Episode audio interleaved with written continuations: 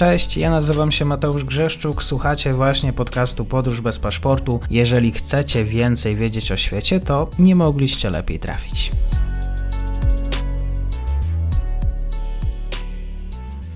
Partnerem odcinka jest Oanda, TMS Brokers, dom maklerski obecny na rynku już od ponad 20 lat. W opisie odcinka znajdziecie link do aplikacji, której możecie otworzyć konto maklerskie i grać na giełdzie, a wcześniej potrenować na koncie demonstracyjnym. Jeżeli otworzycie konto za pośrednictwem tego linku, dostaniecie na start książkę o tematyce inwestycyjnej. Zapraszam, Mateusz. Dzień dobry Państwu, dzień dobry wszystkim e, słuchaczom. Dzisiaj już po raz kolejny zresztą e, Maciej Pawłowski z Instytutu Nowej Europy. Będziemy rozmawiać o Algierii. Dzień dobry. Dzień dobry, cześć, witam Państwa. Zapraszam również, bo w trakcie ostatniego naszego spotkania e, zapraszałem Państwa do tego, żeby zapoznać się z książką, więc powtórzę raz kolejny. E, Państwa notorycznego kryzysu, e, wydawnictwo Polskiego Instytutu Spraw Międzynarodowych, właśnie autorstwa analiza Macieja Pawłowskiego, który dzisiaj rozmawia z nami i opowiada o Algierii, a gorąco dzisiaj na północy Afryki? No, 25 stopni. To no. jest, e, że tak powiem, nie jest to źle, ale Algieria jest najchłodniejszym chyba krajem afrykańskim, e, zwłaszcza północ, znaczy północ to Algierii, tak południe do Sahara to wiadomo, natomiast e, leży północ Algierii na europejskiej płycie tektonicznej, więc klimat jest jak we Włoszech i południowej Francji również stabilnie politycznie, czyli ta temperatura politycznego sporu raczej nie powinna wynosić powyżej 25. Nie, polityczny spor był, był, był przed COVID-em, były protesty Iraku przeciwko obecnym władzom, ale od tamtej pory temperatura jest konstans, jest cały czas ten sam prezydent, są mocne wpływy armii e, i społeczeństwo nie protestuje. Mhm, ja to jeszcze przypominając, kto rządzi w Algierii? Abdelmajid Tebboune to jest e, prezydent 2019 roku, wybrany podczas e, protestów w Iraku, troszeczkę w, ram, w ramach e, kandydat taki, który miał te protesty uspokoić, ponieważ był wcześniej znany jako dość dynamiczny minister budownictwa, jako premier odwołany podczas intrygi środowisk biznesowych skupionych wokół brata poprzedniego prezydenta Butefliki. E, więc jako taki człowiek o dobrej reputacji został e, wybrany na prezydenta. Protestów to akurat pierwotnie nie uspokoiło, natomiast potem e, pojawienie się pandemii doprowadziło do szeregu restrykcji, w wyniku których protesty nie mogły być kontynuowane. W momencie, gdy restrykcje natomiast zostały zdjęte, to również protesty nie zostały wznowione. Mhm. Jednak to jest dosyć zwinny polityk, biorąc pod uwagę to, że no, przekonuje różnych partnerów o swojej lojalności. To jest standard polityki e, zagranicznej Algierii i również innych państw północnoafrykańskich, ale Algieria jest takim najbardziej, najbardziej e, jaskrawym przykładem. To znaczy, e, założenie jest takie, że państwo ma się nie uzależnić od żadnego partnera.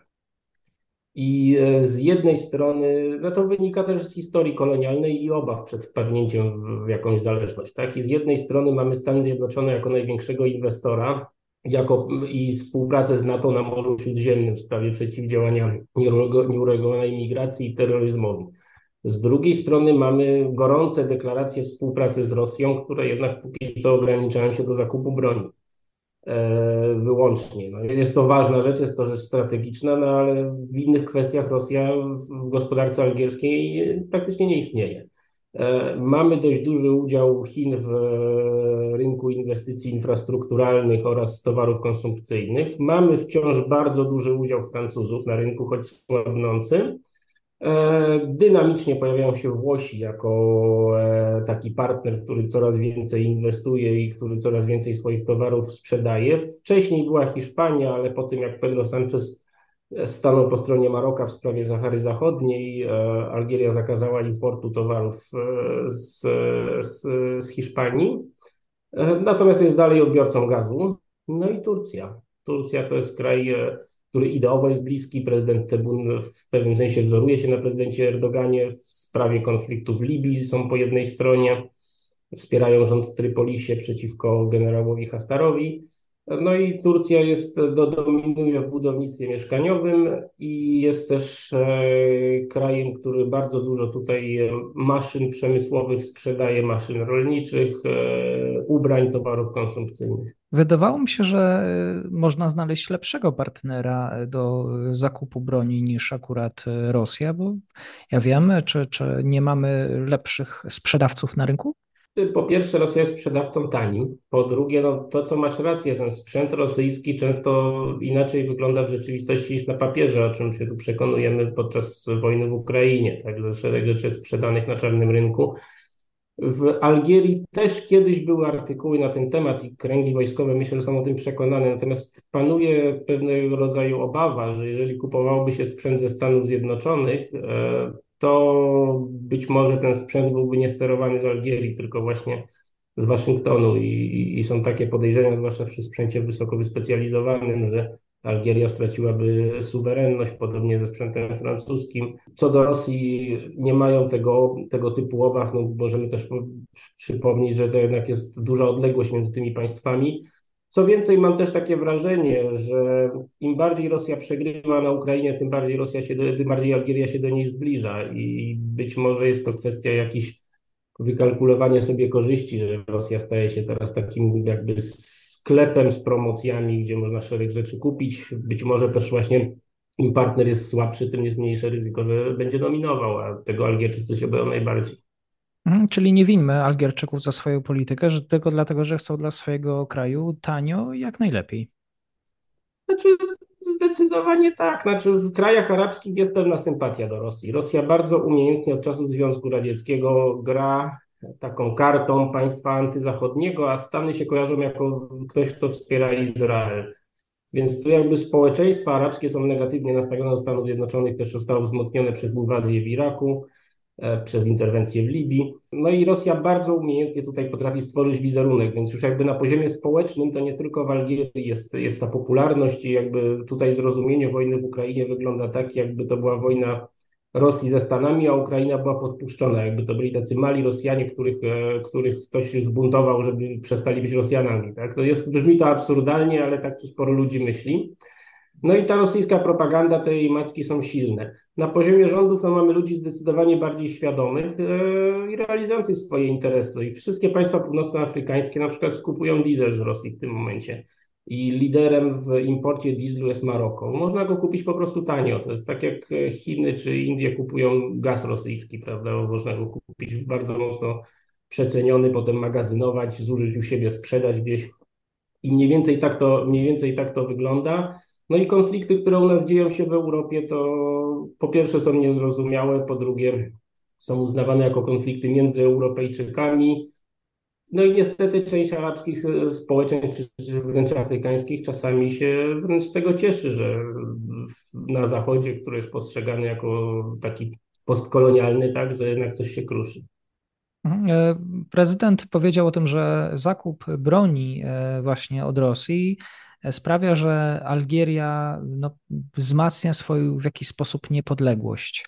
Rzeczywiście e, rok temu minęła trzecia, znaczy mamy czwartą rocznicę algierskich e, protestów ulicznych, e, ruchu, który, ruch, ruchu, który doprowadził do obalenia prezydenta Boutefliki. To był taki stały element algierskiej polityki. Myślę, że też punkt zwrotny we współczesnej historii Algierii. Czy zatem ta przyszłość polityczna Algierii jest niepewna, że tutaj prezydent e, e, właśnie mówi publicznie takie słowa, czy to raczej na użytek polityczny? To, no to mniej chodzi o sytuację wewnętrzną, a bardziej chodzi o sytuację w sąsiedniej Libii, która jest bardzo obrazowa tutaj dla, dla państw sąsiadujących w ogóle, tak?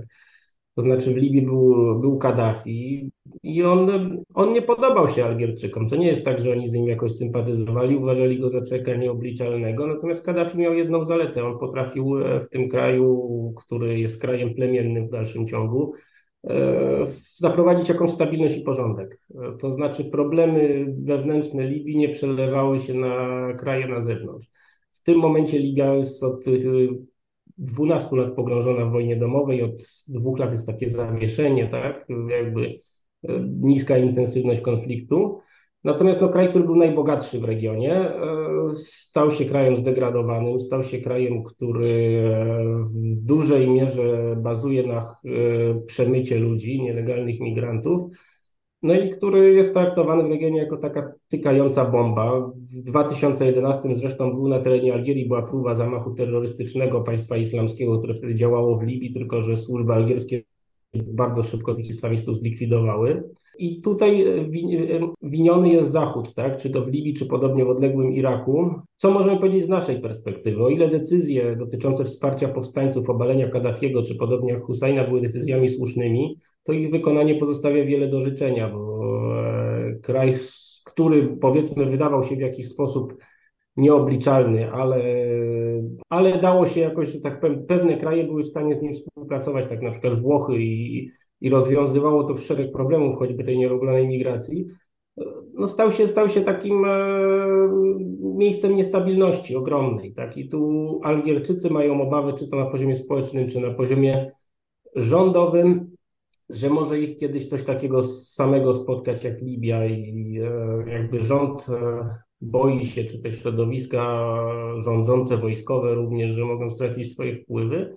Natomiast społeczeństwo boi się bałaganu. No, to też, też, też jakby możemy o całej kontekście arabskiej wiosny powiedzieć, że mieliśmy wielkie nadzieje w świecie zachodnim w związku z demokratyzacją tych terenów. W praktyce nic z tego się nie udało. Mamy dwie wojny domowe, mamy szereg reżimów dyktatorskich bardziej brutalnych niż te, które były przed arabską wiosną. No i mamy nawet jedyny eksperyment demokratyczny, który wydawał się udany jak Tunezja, okazał się również klapą. Mhm, ale nadal e, nie wspomniałeś o tym, kto jest tym wrogiem. Jakie są te wrogie siły, które miałyby przejąć władzę? Kto, kim jest jakaś definicja tego przeciwnika? To jest bardzo skomplikowane. Bo tutaj e, w zależności od tego, tak jak wspomnieliśmy o tej, o tej sytuacji algierskiej, w zależności od tego, o jakim aspekcie rzeczywistości mówimy, to wróg może być również przyjacielem. Bo z jednej strony to jest Francja, to jest e, dawny kolonizator, który jak najbardziej chce tu mieć, e, zachować swoje wpływy w Algierii i który również w Afryce, że tak powiem, przeprowadza operacje wojskowe. I tutaj Algierczycy Francuzów się obawiają, tak? Natomiast z drugiej strony, no jednak cały czas e, są pod wpływami francuskimi. Tutaj telewizja francuska jest szeroko oglądana, media są, e, prasa prawda, jest dostępna i tak dalej. I e, jest szereg współpracy biznesowej, więc to mamy z jednej strony wroga, z drugiej strony jednak partnera. I w drugiej kolejności są Stany Zjednoczone, które ze względu na tą operację początkową w Libii, czy na tą operację w Iraku są postrzegane z jednej strony jako wróg, czy, czy, czy nawet jako diabeł wspierający Izraela. No, no Izrael jest zdecydowanie wrogiem, tak? Tu nie ma żadnego partnerstwa, to trzeba powiedzieć. E, z drugiej strony jednak no, jest pokazywanie Stanom, że Algiera jest im potrzebna, tak? Czy, to, czy, czy inwestycje amerykańskie w e, sektor e, węglowodorów, w sektor energii, czy, czy właśnie to partnerstwo na Morzu Śródziemnym, więc jedynym może powiedzmy takim stricte zdefiniowanym wrogiem jest Izrael, natomiast Stany Zjednoczone i Francja są krajami, których Algieria się obawia. E, nie mówi się wprost o obawach wobec Chin. Chiny są traktowane jako kraj przyjazny, ale troszeczkę nieobecny. Natomiast e, Algierczycy też na pewno są świadomi tego, co się dzieje w innych państwach afrykańskich, gdzie Chińczycy wchodzą ze swoimi inwestycjami i one nie zawsze są dla tych państw lokalnych korzystne, więc również nie bardzo chcieliby tych Chińczyków dopuścić do siebie jak najbliżej. Natomiast zdecydowanie nie obawiają się Rosji. Być może to jest kwestia też e, oszacowania rosyjskiego potencjału, e, odległości, no i tego, że, że wydaje im się, że z tym państwem można ugrać e, pewne korzyści. Myślę sobie, że Francuzom ostatnie, co jest potrzebne, to jeszcze dzisiaj front algierski i Stany Zjednoczone wzięły, mam nadzieję, lekcje Bliskiego Wschodu. Może to właśnie na użytek wewnętrzny taka komunikacja. Znaczy z pewnością jest tak, że Francja wspiera różnych opozycjonistów algierskich. E, oni często, gdy mają problemy tutaj z rządem, to, to się w końcu w tej Francji znajdują jakoś przez Tunezję, tam trafiają i tak dalej. To na pewno się miejscowemu rządowi e, nie podoba. Na pewno też, jeżeli mówi się o wrogu, o zagrożeniu, no to jest to jakieś uzasadnienie dla, dla tego, żeby rządziła obecna elita. Natomiast w latach 90. to była wojna domowa i jest też pewien podział społeczny, który jest widoczny. Tak? To znaczy jest e, część społeczeństwa, która ma poglądy islamistyczne, choć e, nie terrorystyczne, ale powiedzmy takie na gruncie chęci narzucenia takiego porządku prawa szariatu w prawie stanowionym, tak, co, co się sprawdza do tego, żeby na przykład kobiety nie mogły chodzić w mini spódniczkach, czy żeby zamknąć dyskoteki albo sklepy z alkoholem, tak dalej. To jest z drugiej strony część bardzo liberalna społeczeństwa, która, która nie chciałaby żadnych restrykcji. No i jest trzecia część, która popiera wojsko jako stabilizatora, jako kogoś, kto e, zapewnia balans między, między tymi dwiema grupami. Co to za politycy opozycyjni, jeżeli mogę dopytać?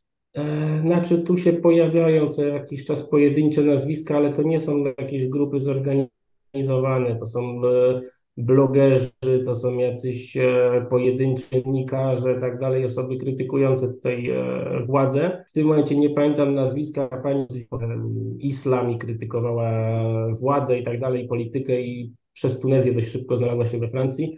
No, społeczeństwo też jest podzielone. Ta liberalna strona jest e, krytyczna wobec rządu i, i wspiera e, wszelkich tych dziennikarzy, którzy, którzy, którzy, którzy wyrażają opinie krytyczne na temat Algierii, natomiast ta strona islamistyczna niekoniecznie jest im przychylna. E, no ale no, są też jakby też pojedynczy blogerzy, czy, czy, czy jacyś, że tak powiem, dziennikarze islamistyczni, którzy na przykład też przebywają na azylu w Londynie, tak, bo, bo jakby mamy tą krytykę z dwóch stron, że państwo jest za mało liberalne i demokratyczne, albo że państwo jest za mało muzułmańskie. No, no i wojsko dość, czy tam te elity rządzące dość umiejętnie starają się balansować między tymi grupami i no i troszeczkę je ze sobą, e, znaczy konfrontować, ale unikać konfrontacji bezpośredniej, zapewnić bezpieczeństwo w kraju. To się akurat e, trzeba przyznać, że się udaje. Bardzo dziękuję za dzisiejszy komentarz. Maciej Pawłowski, Instytut Nowej Europy. Kłaniam się. Do usłyszenia. Dziękuję, do usłyszenia. I to już koniec na dzisiaj. Zapraszam na profil podcastu Podróż bez paszportu na Facebooku, Instagramie i Twitterze. Zachęcam też do wsparcia mojej pracy na serwisie Patronite oraz Buy Coffee. Do usłyszenia.